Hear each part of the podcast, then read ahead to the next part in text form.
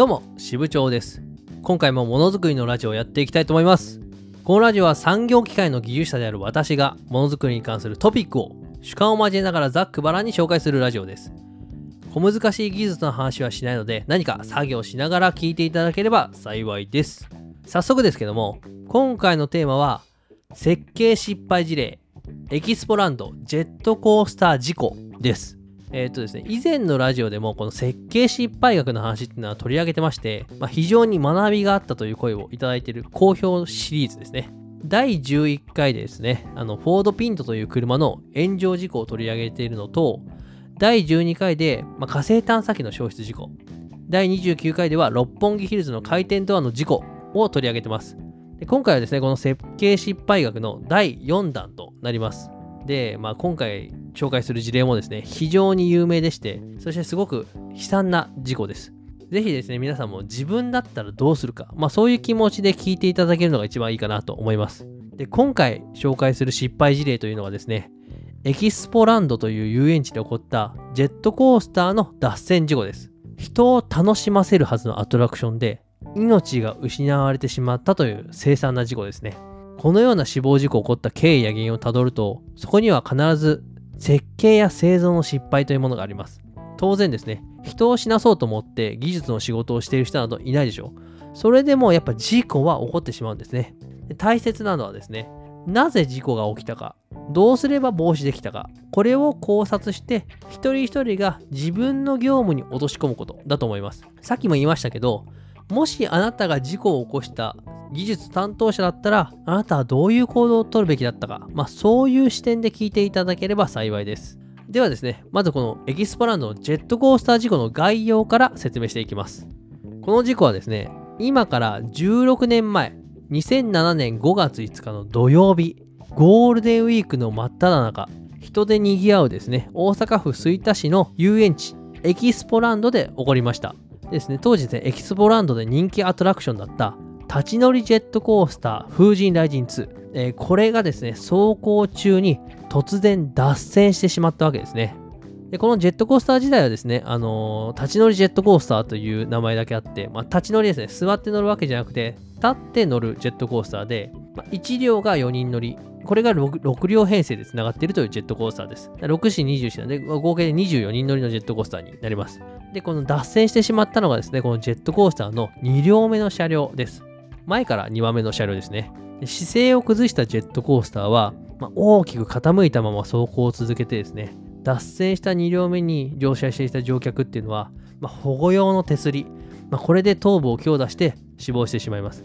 でその他の乗客19人もですね、重軽傷を負って病院に搬送されました。またですね、その凄惨な事故現場を目撃した15人もの人が、まあ気分を悪くするなどで負傷者扱いとなってます。でね、これね、あの事故の写真とかニュースの映像を見てもわかるんですけど、まあ、おびただしい量の血が、まあ、その写真からもわかるんですね、報道のニュースからも。まあ、それほどやっぱ凄惨な現場だったんだなということが見て取れます。で、この事故が発生した当時、私高校生でしたけども、かなり話題になってたのをすごく覚えてます。で、もうニュース見た時は本当に衝撃的でしたね。でこうその時ね、ちょうど工業高校の機械科に通ってたこともあってですね、まあ、機械による事故ってことで、まあ、授業でも取り上げられましたし、私個人としても、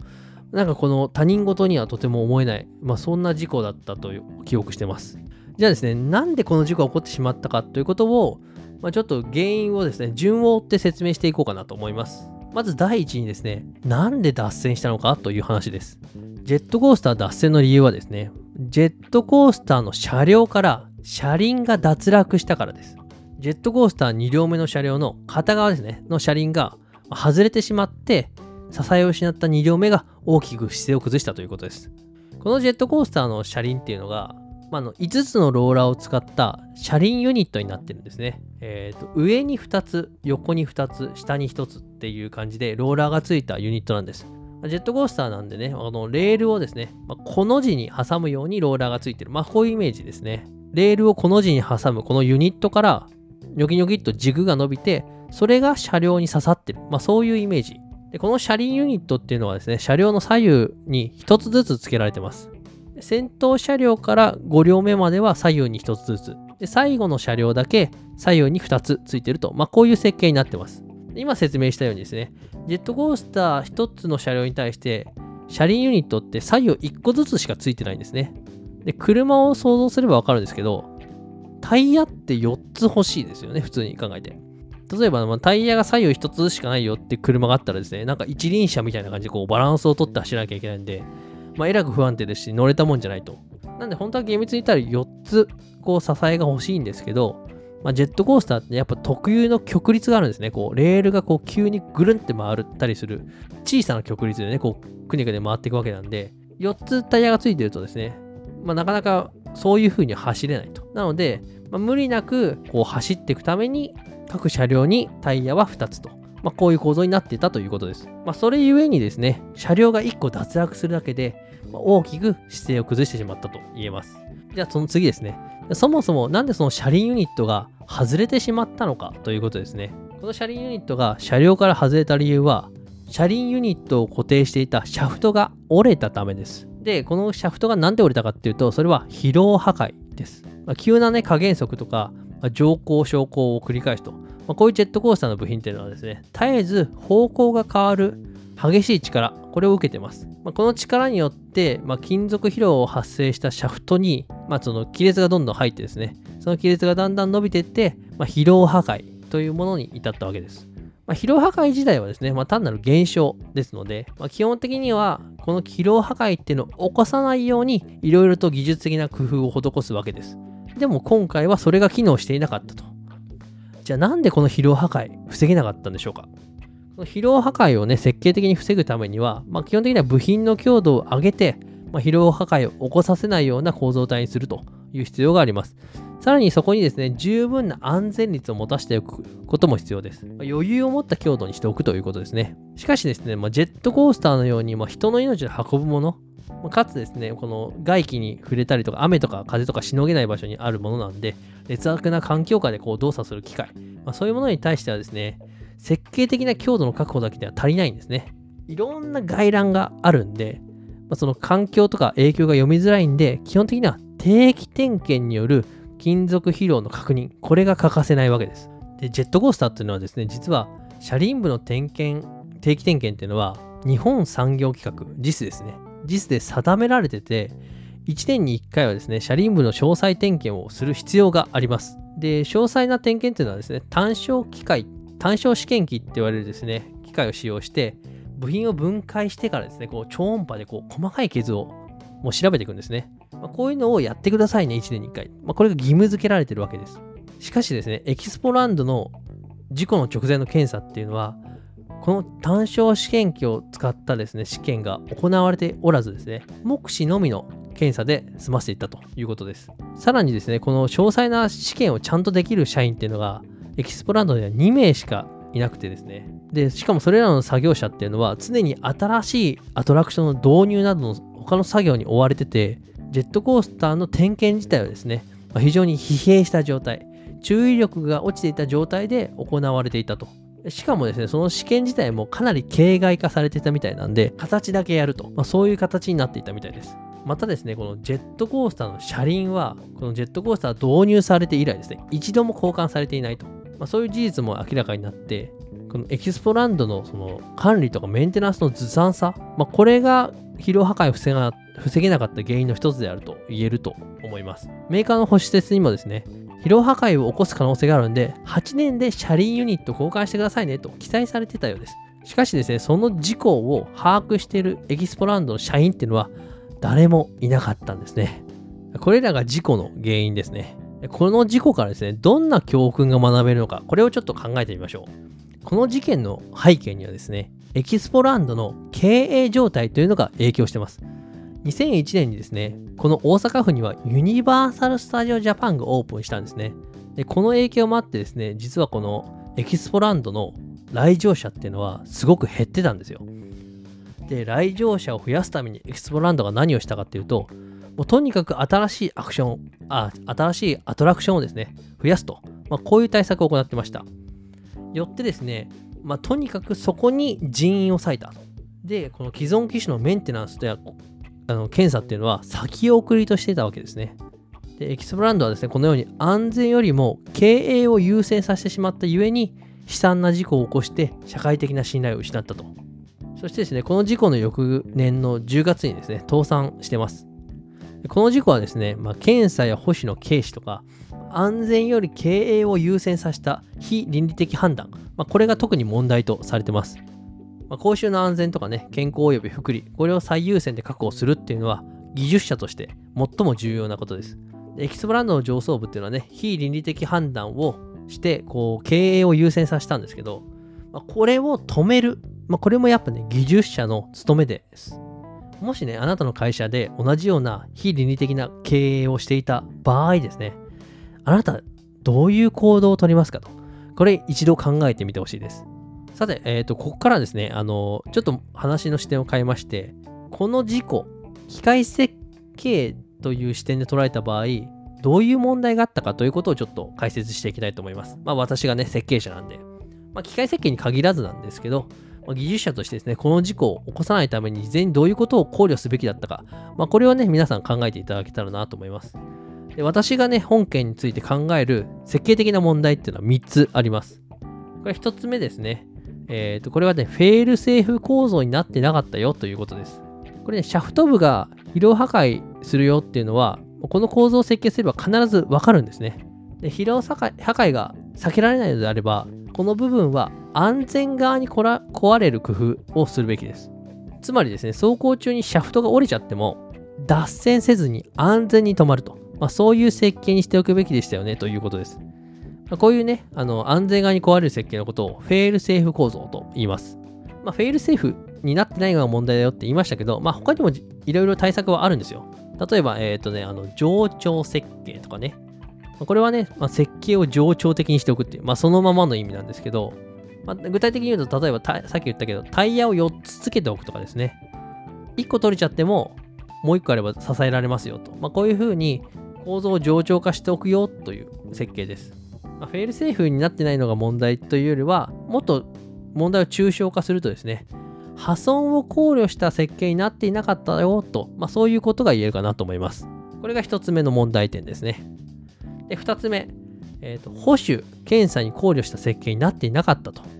まあ、設計者はですね、当然この車輪の検査、これが義務付けられているということを知っているはずです。それであるならば、車輪ユニットの保守性っていうのはやっぱ高めておかなければならないですね。今回問題になったですね、シャフトの疲労破壊した部分っていうのは、あの、割りピンっていうのが使われて固定されてたんですよ。で、まあちょっと割りピンの説明省きますけど、まあこれ保守しにくい部品なんですね。なんで、まあ、もう作業者がですね、安全かつ的確、そして簡単にですね、保守をできるように、設計的には配慮すべきだと思います。じゃないと、結局ですね、時間がかかるからやらないとか、面倒だからっていうことで、こう省略されたり、形骸化されてしまう可能性があるんですね。本件からちょっとずれるんですけど、メンテナンス性を高めるための工夫としてですね、あの、ダルマーナとかがあります。これ、あの、機械のメンテナンスパネルとかによく使われるんですね。